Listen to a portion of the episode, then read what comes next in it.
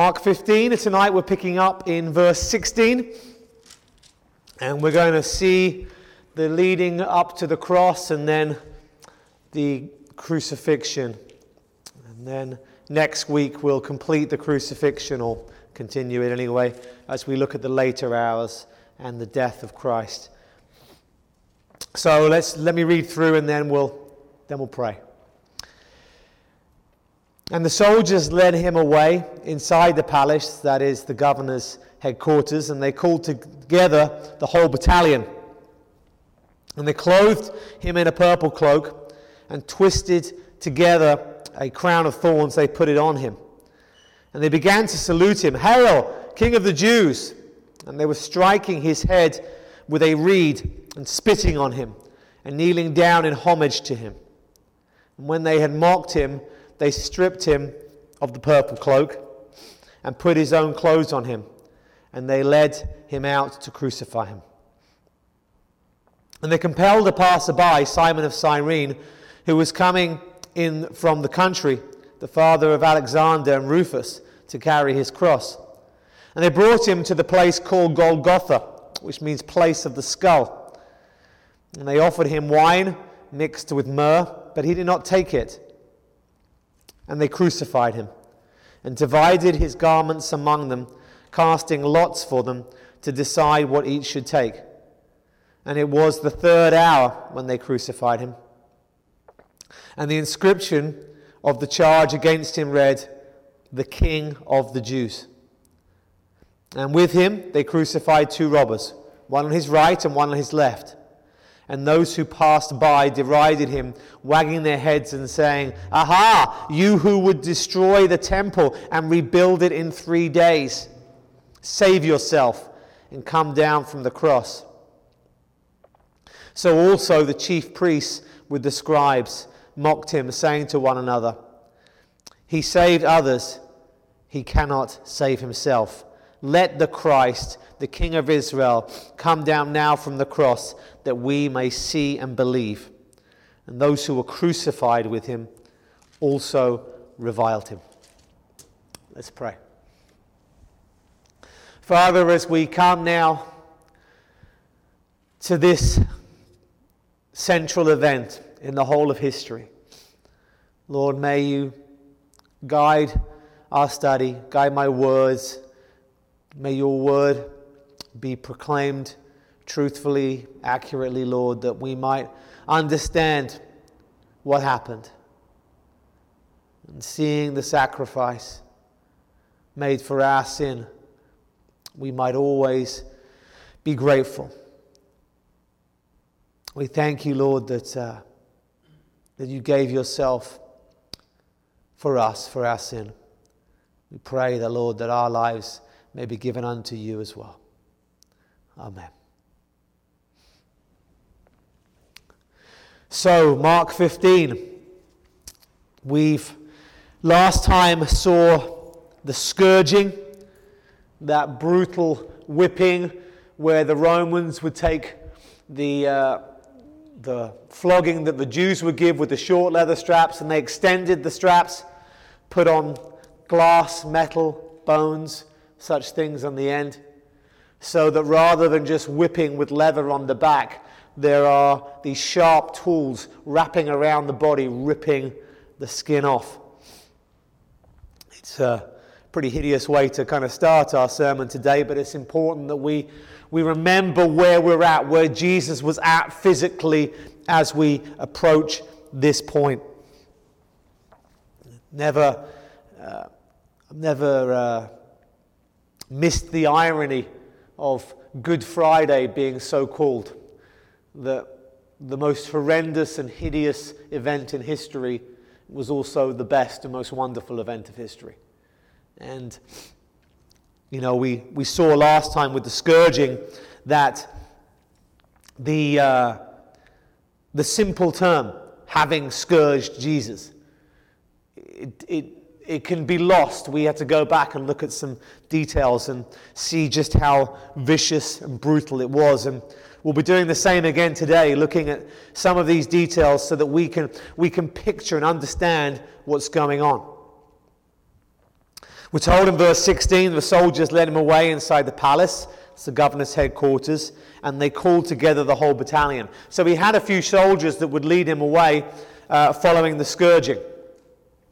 Now, again, I kind of, for, I don't know if it helps you, but for me it helps to visualize a lot of these things. I think sometimes we maybe have read these passages in our youth, we've, we've read them sort of when we were younger, haven't looked at the details, haven't understood the details, and we've got these kind of false pictures in our heads of what's going on. So I think, for me anyway, it helps to really visualize these things. So you have some soldiers taking him. Uh, inside the palace and they gather together the whole uh, battalion or cohort. And if you remember from the arrest, it was a battalion that arrested him, and seemingly it's the same battalion, the same group of soldiers. And I told you at the time there would be around about 600 or so soldiers. So when Jesus goes to be crucified, he doesn't just go out um, to be crucified with, with a few people to do the actual act of crucifixion. There is a whole group, there's 600 soldiers who come out. They're not needed. This isn't, this isn't them going out to arrest him and maybe he'll call down fire from heaven. Maybe these rumors are true. Maybe, maybe. And, and there's this kind of potential danger. This is a man who's been scourged. Those straps ripping the skin off around his body, ripping through the muscle, ripping down to bone. He could barely stand. And yet, the 600 or so, they go with him. And we see why in the verses that follow. They clothed him in a purple cloak, and twisting together a crown of thorns, they put it on him. Everything we're going to see in these next few verses is speaking to the charges that were laid against Jesus. He was king of the Jews. And the, um, the Jews had used that, as we saw, as a way of um, as a way of getting the Romans to do their dirty work. The, their accusation against Jesus, the thing that they were bothered about, was his perceived blasphemy, claiming to be God, claiming to be Messiah. But for the Romans, they didn't care. They didn't care if he blasphemed or offended the Jews.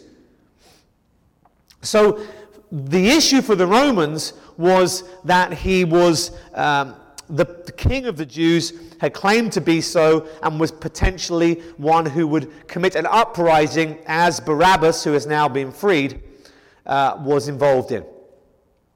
And so, um, everything in these verses that follows is a mocking of the perception of his kingship. So they're seeing him as this failed king. They're seeing him as this guy who was going to rise up against Rome. They're seeing him as this, as this man who, who had a, this effort to try and take down Rome, but now it's failed. He's been scourged. He's weak. He's bloody. He can barely stand. And so they mock him. They mock the Jewish hope of freedom. They mock this vain attempt, as they see it, to overthrow them. And so they clothe him in this purple cloak. Purple was the color of royalty, it would be the color that, the, that a king would wear. And they give him a crown made of thorns. For some, for some reason, I mean, I guess it's because kings today and queens today will will still sometimes wear crowns, or we have images in our, in our fairy tale books of, of kings and queens with crowns, but we don't associate with the purple robe so much. And so we've kind of fixated on the crown of thorns. But both of these things equally were pictures of, um, were pictures of royalty and were used there to mock him. It's all saying to him, Oh, so you you think you're the king? Hey, hey, hail, king of the Jews. Verse 19, uh, sorry, 18. They are there mocking him they salute him. They were given the salute that they would give to royalty. And then they're striking his head with a reed. The reed, we're told in Matthew's gospel, was given to him as a third um, object of mockery. So we have the purple robe of royalty, they have the crown of royalty, and the uh, king would hold a scepter a symbol of, of, royalty as well. And so they gave him a reed to mock that, and then they take the reed and knock him over the head with it. Now, I don't know about you, but sometimes I think people um, I know when I was younger, would, would think of this someone being struck with, you know, a, bit of a light reed knocked on the head and, you know, a few soldiers gathered around. This is 600 soldiers laughing, mocking, big, strong guys, scary guys, all gathered around mocking spitting on him as we see now, and bashing him on the head. A head that has already had skin ripped off it from the scourging. A head that has thorns stuck onto it, being knocked over again by the reed. This is a man who can barely stand, who is at death's door, who has 600 brave I use the term ironically, soldiers gathering around him, striking him, spitting on him. And then the last thing they do at the end of verse 19, and this is where we really see the irony kneeling down in homage to him. What do we read just this morning in Philippians 2? Every knee will bow now, Philippians may not have been written at this point, but as we know, that Philippians, uh, that Philippians passage is, is alluding back to Isaiah 45. And Isaiah is already there saying every knee's going to bow before God. And unbeknownst to them, these Roman soldiers in bowing are showing what every person will ultimately do that God will receive all praise, that every person will kneel before God. But specifically, within the Godhead, the Father, because the Son humbled himself, will exalt him, him the name above every name, so that the bowing goes before him, before Christ. Or if you want to look at the irony another way, this won't be the last time that these soldiers bow before Jesus. Verse 20. When they had mocked him, they stripped him of the purple cloak and they put his own clothes on him. So, what's going on here is this. Remember, they stripped him from his, his outer clothes. They stripped him from his outer clothes and they did that so that when they scourged him, the ripping goes into the skin and isn't protected in any way by the clothing. And so his clothes now are being put back upon his bare body, which has now been ripped to shreds. Further pain and further suffering. And then they led him out to crucify him. It was a practice as they would lead someone to be crucified that a person, if they were able to, would carry their own cross. That was standard Roman procedure. But when the scourging was bad, they often weren't able to do that. The cross would not be hugely heavy, but it would weigh 30 to 40 pounds. For some people, that might be a struggle anyway. For a strong Jewish man, it wouldn't be so bad.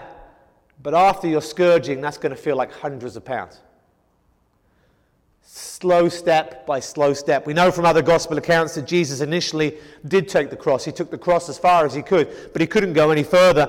And so Simon of Cyrene, passerby, Simon of Cyrene, verse 21, who was coming in from the country, the father of Alexander and Rufus, he was compelled to carry the cross. This is an interesting thing. So, a few things that we know right now. Jesus carried the cross as far as he could, and he couldn't carry it any further. So we now have him at the point of absolute collapse. There's no strength left within him, physically speaking, to lift up the cross. So Simon is called in to do it. Cyrene is modern day Libya, near uh, the northern uh, coast of Africa. And uh, he, like so many, were there because it was Passover. They've come to Jerusalem for the festival. We know that in that era, that in that region of Cyrene, there was a large number of Jews. There was a big Jewish community in that region. Isn't that ironic looking at Libya today and seeing it being, um, you know, this, this very Muslim and Arab area? That at that time, there was a very large Jewish community there. But there was at the time. And uh, Simon of Cyrene is, is uh, in the area, uh, as many faithful Jews would have done, to come and uh, be there for the Passover. We saw in our previous studies, remember, that because there were so many people who were congesting on this city for, for Passover, that they couldn't all fit in. And so Jesus had made prior arrangement for the Last Supper for his Passover meal to be in the city. But most people, as I said at that sermon, most people who had come in from outside, they had to in their, be in their tents outside the city walls and have Passover there. The Passover meal was something that was supposed to be done within the city walls, and as I said, they, they kind of legally extended the city walls beyond the literal walls to encompass this mass of people. And so uh, Simon would have been probably, like many people traveling from afar, he'd have been camped, tented outside the city walls, technically, though, for that period in the city. He'd have had his Passover meal there the previous evening. And then what happens, and we'll talk about this more in a minute, but what happens on the Passover day, and, and just remember, as in passing, by the way, here, the Jews, the Jewish reckoning of a day was it started with sundown and it finished with sundown. So a new day was when it went to darkness. So Passover began in the evening, which we consider the previous day. So that would be Thursday night from our perspective. They would have had their Passover meal then. We've then been through the night with uh, Gethsemane and then the trial. And now we're coming out, and we'll talk about the, the time, but it's early morning now, and they're, and they're coming out and they're mocking him here in the early hours of the morning. And um, on this day, this, this actual day of Passover, following the Passover evening meal, there was the Passover sacrifice, this special sacrifice that was made in the temple for Passover. We'll talk about that more in a minute. But what would often happen is that these people who'd have to have been outside the city for their Passover meal the previous evening now come in from the country into the city for the event of the big Passover sacrifice. And so that's almost certainly why Simon had come now in. He says, coming in from the country. He's come in. The other really interesting thing to note here is that Mark, uniquely, the only gospel writer who does it, tells us a bit more about Simon. He says that Simon was the father of Alexander and Rufus. You say, well, why is that interesting? Well, you need to understand how these things were written. Why on earth would anybody say there's this guy, he's picking up the cross. He's called Simon of Cyrene. You might understand why they might give a name for him. He probably became a well known figure because he's the guy who carried Jesus' cross. Did Simon really carry the cross? If you just said some guy carried the cross, you, you wouldn't know that, would you? Oh, it's some guy. What guy? Who? Well, it's Simon. Simon, the guy who came from Cyrene. Oh, that's Simon from Cyrene. I've heard of him. I know him. And the idea with the naming of names in the gospel is that these details could be corroborated, they could be checked out, checked out. And so Mark specifically doesn't just give us this guy's name, he gives us the name of his children. Now remember, right back to the beginning of Mark's gospel. Mark is writing predominantly to a Gentile audience, probably almost certainly Roman.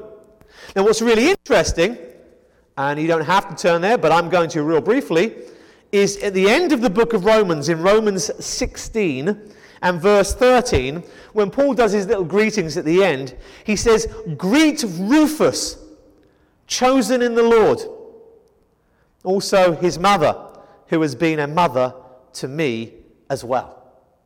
Isn't that interesting? So we know that Mark was writing to Roman people, we know that Paul and Mark had connections, and there they, there they have a connection in the Roman church. That Rufus, who almost certainly is the son of Simon of Cyrene, Simon's wife had become a dear friend of Paul and helped look after him. And so, Mark is writing to the um, Roman people his gospel and Simon of Cyrene, his son, has become part of that Roman congregation. Isn't that amazing? So, what he's doing in writing this, he's saying, Here you go, Romans, here's the gospel, and you want to check out the details? Go have a chat with Rufus or Alexander. Isn't that amazing? You know, sometimes when people look at the evidence of the crucifixion, of the resurrection, and what have you, they'll sometimes you know, unbelievers will turn to secular historians. As if somehow, well, we, we can't turn to the Bible because that's biased, so we'll just, we'll just check what the secular historians say. Luke is regarded among scholars as one of the greatest historians of his era. He was an expert at record, pardon me, recording history. He knew what he was doing. And all of the gospel writers are constantly giving us details that could be checked out. John saying, "Oh, it happened by this gate over here." Mark saying, "Hey, go speak to go and speak to this person." Luke, in particular, being the historian, gives us all of these specific details of names and people and what they did and what they said, things that could have been checked out and corroborated. And of course, as we saw at Easter, the ultimate example of that is when Paul says in 1 Corinthians that Jesus, after his resurrection, finally appeared to 500 believers at once. And then he says, most of whom are still alive. In other words, go and ask them. Go check the evidence out for yourself. So there's an interesting little bit in passing. Simon of Cyrene, you know, who knows exactly how this panned out, but almost certainly this led to his salvation, the salvation of his family. And it seems as if at least one of his sons and his wife, and perhaps the whole family, have been based at the church in Rome. And uh, were perhaps integral to this gospel going out. So Simon carries the cross for Jesus. And they get to the place. And the place where they're going to crucify him is called Golgotha, which means place of the skull. Golgotha comes is an Aramaic word, literally as it says here, means skull. Golgotha means skull. Um, in Greek, when it says place of the skull, the word for skull is craniu, which is where we get our word cranium from, hence skull. But then, as church history goes on, Latin becomes a significant language in Europe, in the church, and the word was translated again. And the Aramaic, Golgotha, the Greek, uh, craniu, becomes the Latin Calvary. So, in a sense, the name of our church is Skull Baptist Church. That's what it is. That's what it means. And it was called the place of the skull almost certainly because it was the place where crucifixions happened, where people died. It was the place, some have suggested it's to do with geography and how it looks and stuff, but it seems far more likely that this was um, due to the fact that there was a specific place where these deaths occurred. It was a place of execution.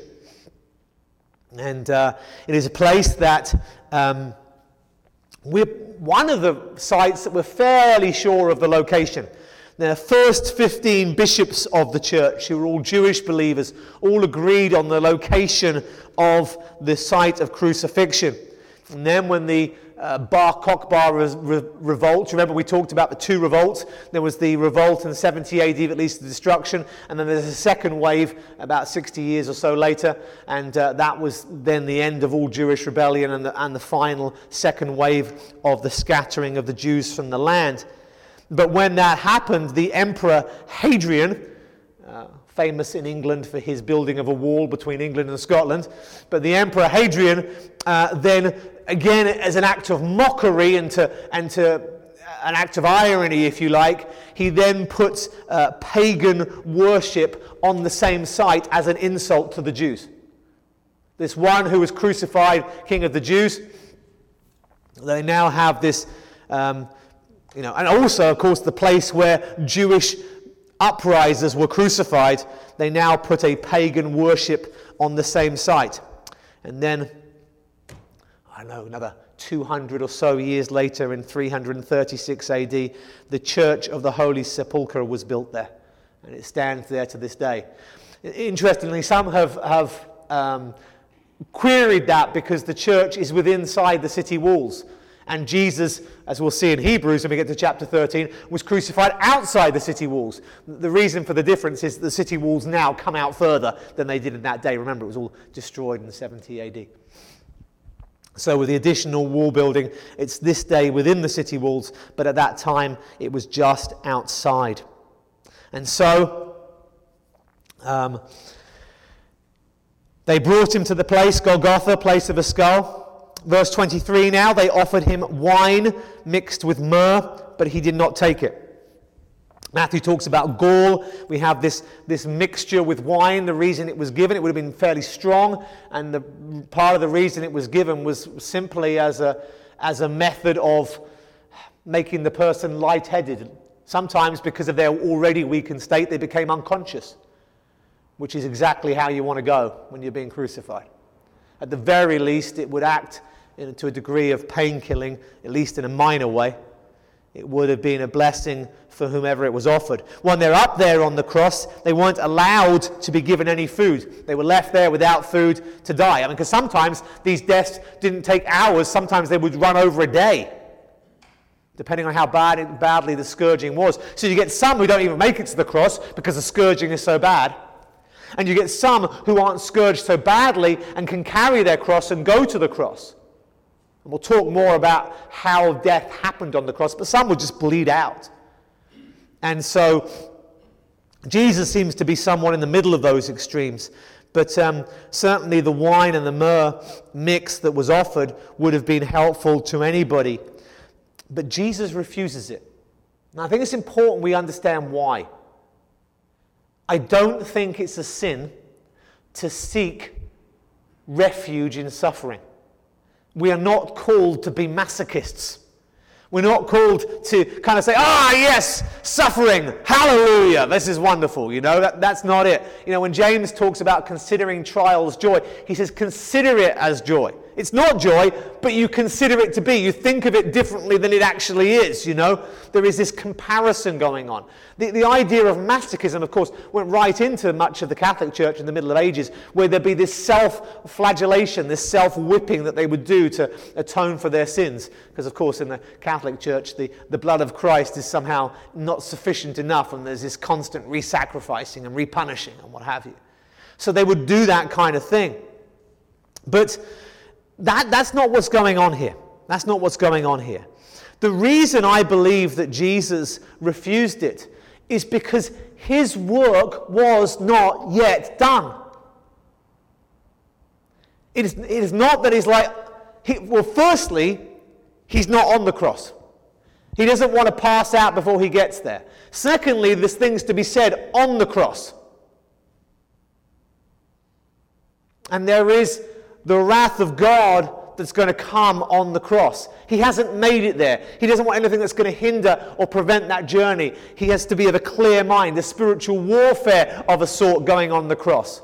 There's Jesus saying something incredibly important that we're going to see in a moment upon the cross.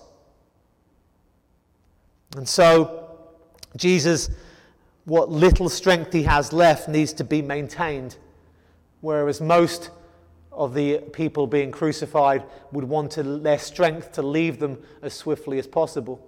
With Jesus, he needs to keep what little wits he has left about him, so to speak. And, verse 24, they crucified him. It's just like the mirror, isn't it, of where we finished last time. It's having scourged Jesus. Just the, almost an aside, and yet this is this brutal thing that they would have well understood, the readers of the day. And in the same way, here it simply says, they crucified him.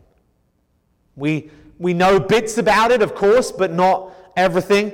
There were various types of crosses because of the sign going above his head and other things. We're pretty sure we know what type of cross it was, the T one that we, that we um, the small T with the, the, bar, the beam going above vertically and the one going horizontally that we're all so familiar with.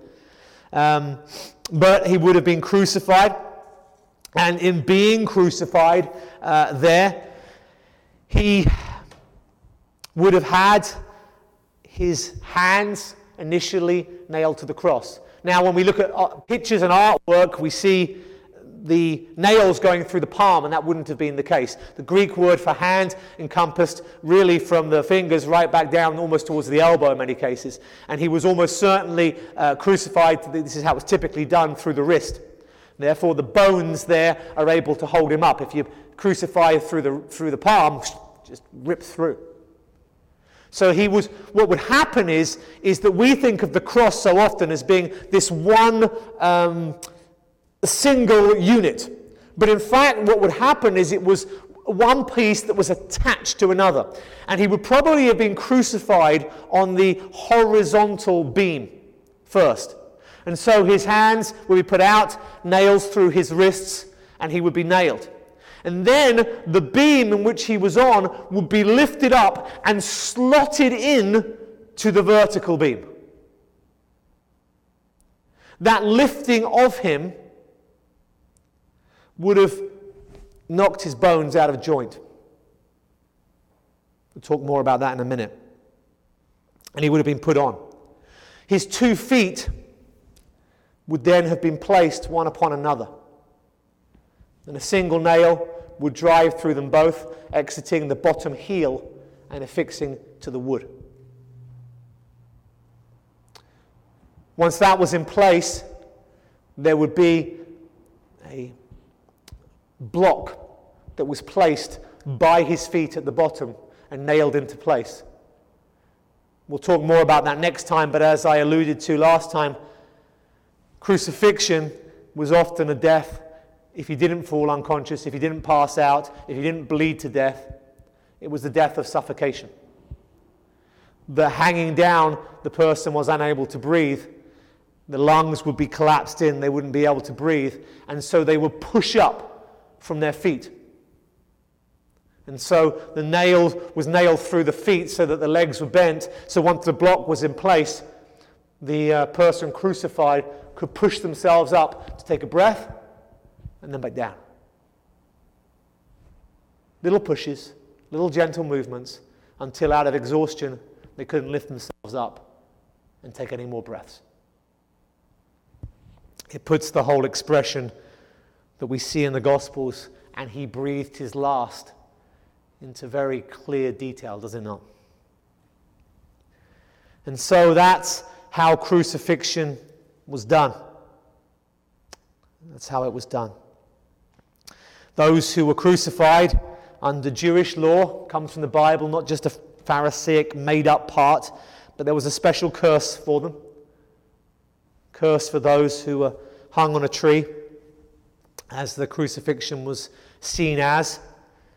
And they had to be buried before sundown, according to Deuteronomy 21, verses 22 and 23. And so, this cursed death in the Jewish mind, this brutal death from the Rome that came from the Roman mind, was what was done. And even then, with that crucifixion, the suffering goes on. Moment by moment, hour by hour, breath by breath. While this is going on, we're told that they divided his garments among them, casting lots for them to decide what each should take. And this is how it happened is that typically there would be four soldiers required to do crucifixion. The beams, putting them up, the nails, four soldiers are involved in the crucifixion process. Can you see? There were 600 who came out. Four of them were needed. The rest are just there to mock, to laugh. This perceived attempt at usurping Rome. So four of them were involved. The Jews, the Jewish man would typically have five main pieces of clothing. He would have an outer garment, an inner garment, like a tunic, and then he would have a little head covering, like a little skull cap thing of sorts, his sandals, and then there would be a big outer robe. And Jesus would have, uh, as typically would have happened, is the soldiers would have had the first four of those items of clothing the outer garment, the inner garment, the um, head covering, and the sandals. Those four items would be distributed amongst the four soldiers. And then Sometimes with the robe, depending on the value of it, sometimes with the robe, there was, uh, it was cut into pieces. So they would have a quarter of it each because it's expensive material. Or sometimes they would cast lots on who would get it. So that seems to be what would happen. Four soldiers casting lots over which would get each of the four pieces that were distributed. And then we know in Jesus' case from elsewhere on which one would get the outer robe. And so that's what happened. Verse uh, 24.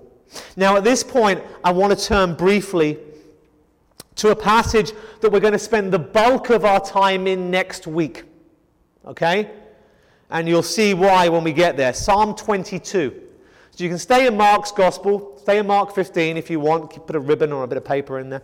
And then Psalm 22. Psalm 22.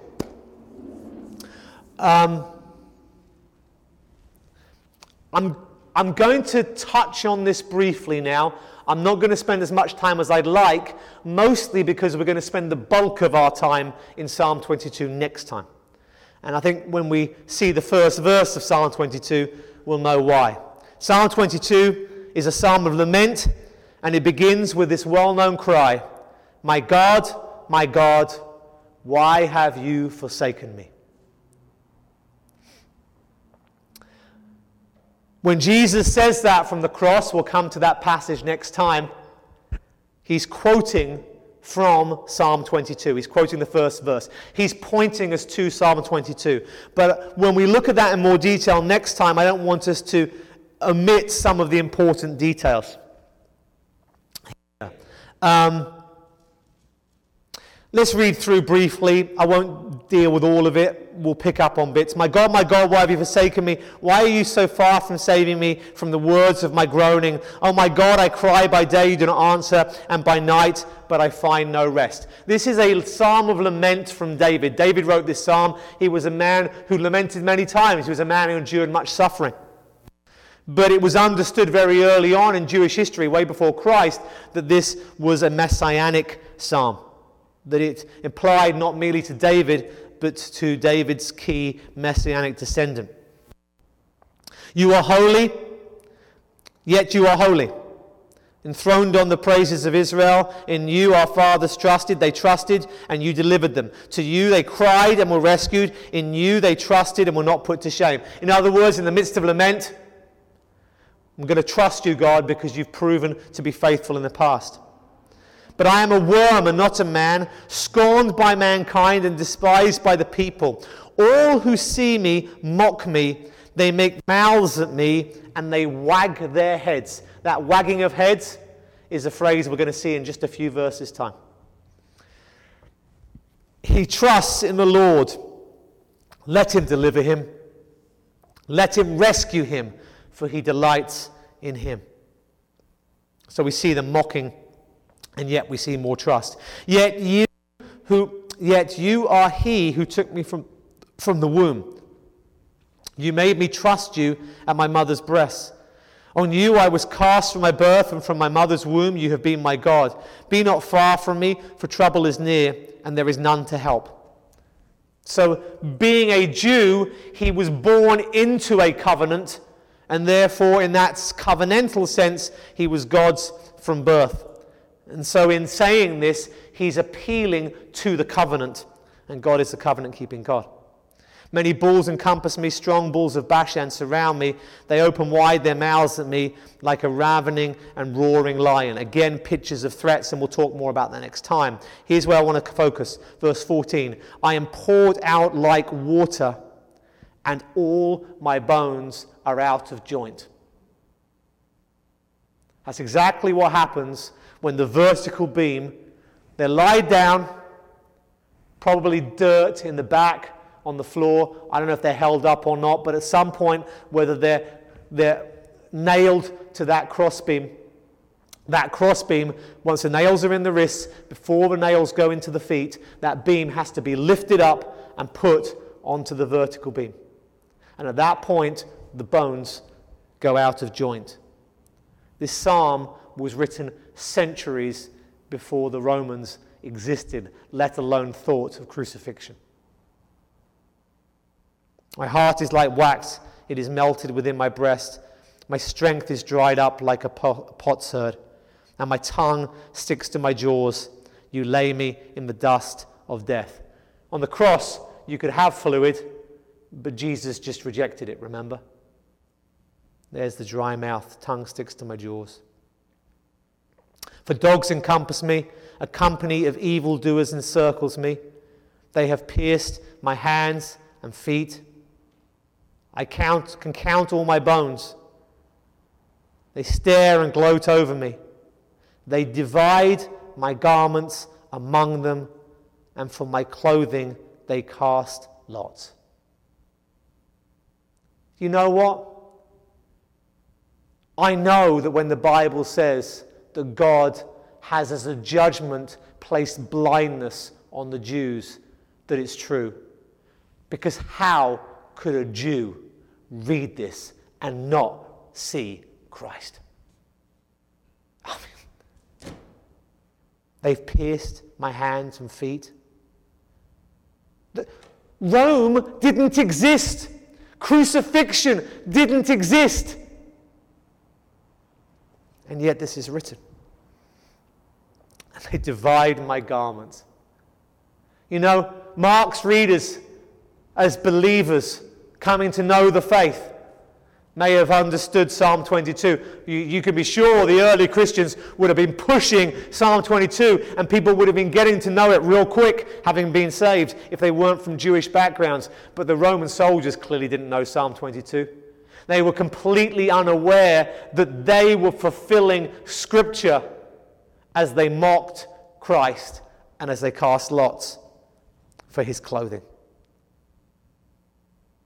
Anyway, we could keep going with Psalm 22, but I don't want to spoil next week. Because for us to understand why Jesus points them to Psalm 22, we mustn't just look at the first verse he points them to. We've got to look at the end of the psalm as well. So that's what we're going to do next time. But I just wanted you to see that while we're talking about the, um, uh, the bones being out of joint at the crucifixion, while we're talking about the garments being divided and lots being cast, that we could see that in prophecy centuries beforehand. So back to Mark 15.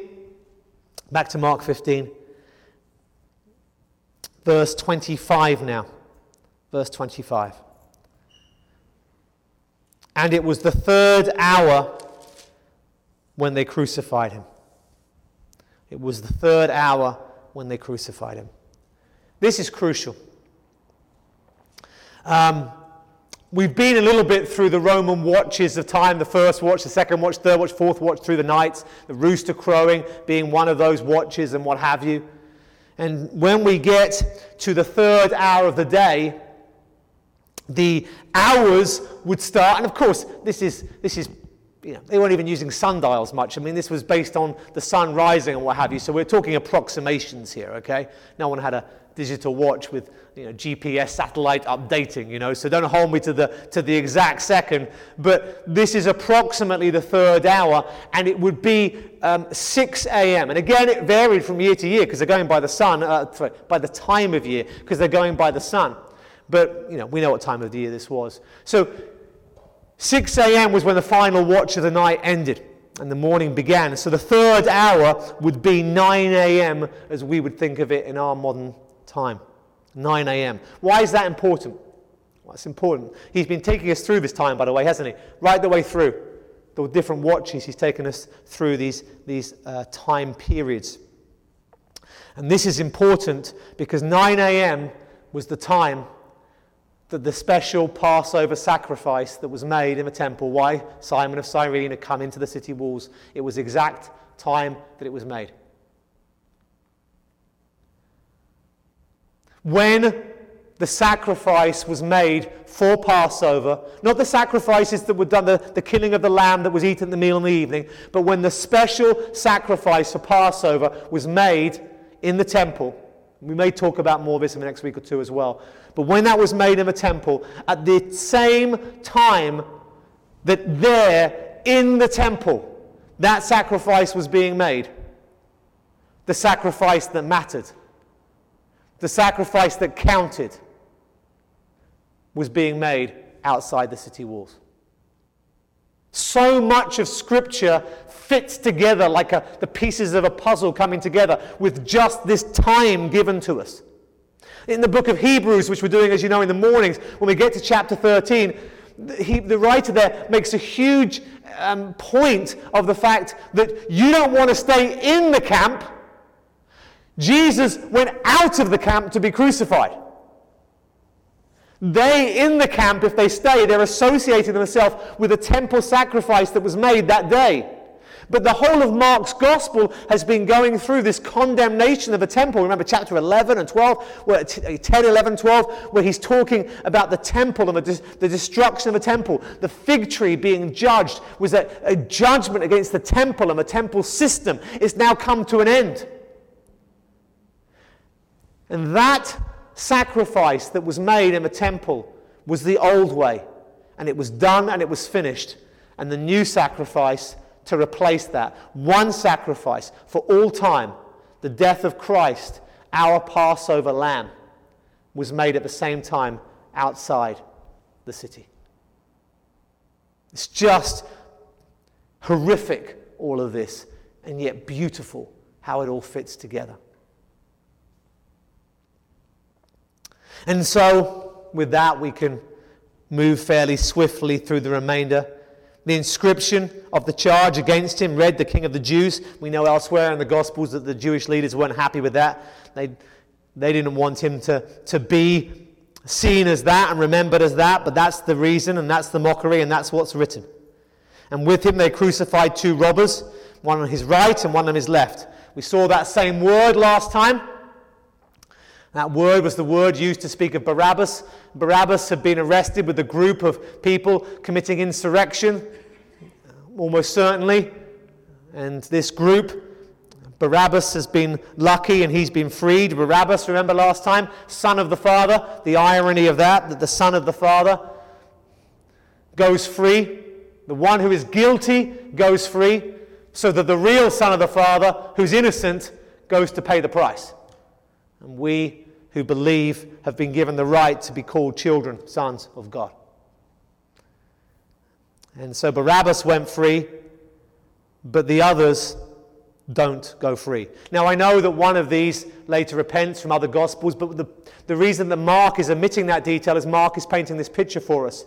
You see, while Barabbas represents those who believe and go free in exchange for the guilty, there are others who are guilty who don't go free.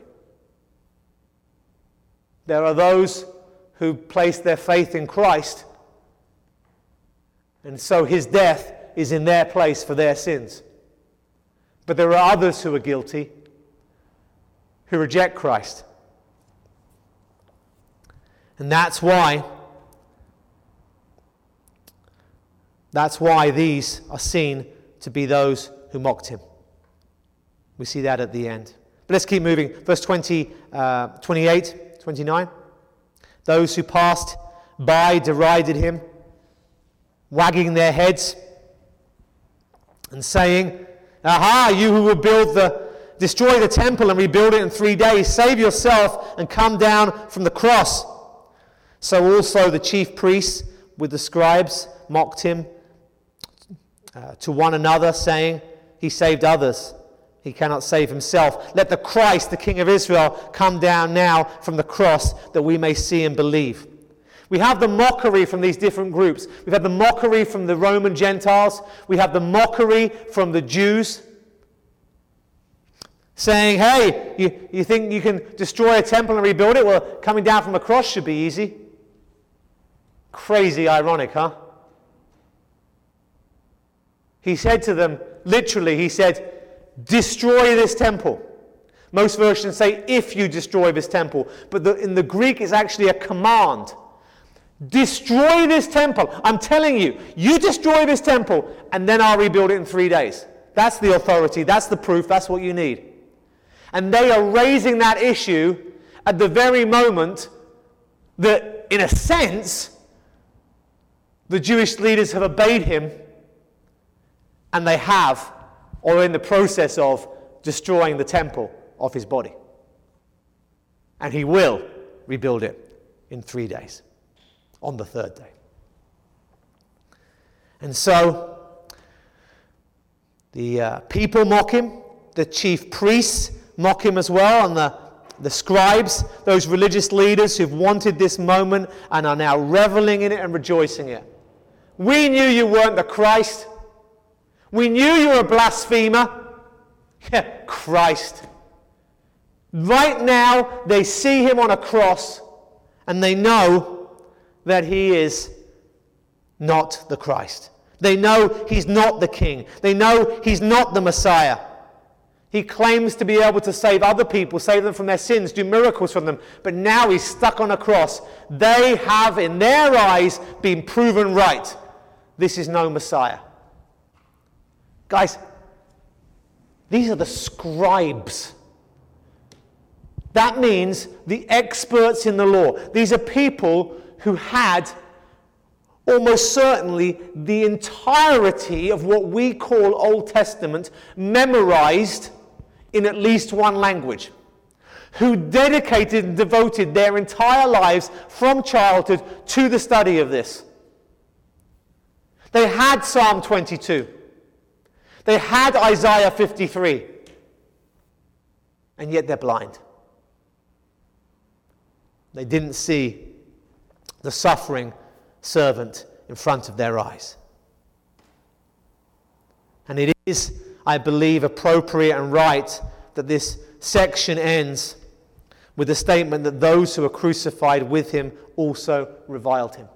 It, it, it's, a, it's what I just mentioned previously. It, it's, it's a clever literary device where Mark is putting the reader here into the story. There are the guilty, the robbers who've been caught. They've been tried, they've been found guilty. And one of them, Barabbas, goes free because Christ takes his place. The others are on the cross reviling him. That's why Mark omits the one who is saved. That's why Mark is talking about others generally who are reviling him. Because Mark is using this literary device to point to us and say, essentially, who are you going to be? Are you going to be the one that goes free in an exchange? Are you going to be a son of the Father, Barabbas, son of the Father? Or are you going to reject him, mock him, revile him? In which case you will pay the price for your sin as Jesus paid the price for ours. Next time, we come to the remaining hours on the cross. Jesus' reference to Psalm 22 and the wrath of God being poured out on the Lamb. Let's pray. Father, we thank you for your word. And tonight, especially, we thank you for the sacrifice of your Son. How easy it is for us as Christians to just say, He was crucified for us. For those words just to slip off the tongue thoughtlessly. Just a statement. And yet we know he was scourged and crucified. And that horror and those details, that these things occurred because sin is so serious. Because a holy God has to punish sin and because in your mercy you sent your Son to be punished in our place, to take the punishment for sin that was not His, that we who are guilty may go free.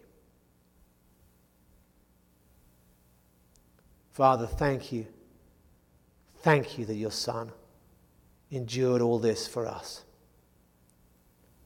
Thank you that we're free and having freed us from sin, may we no longer walk in it, but walk in the newness of life. Amen.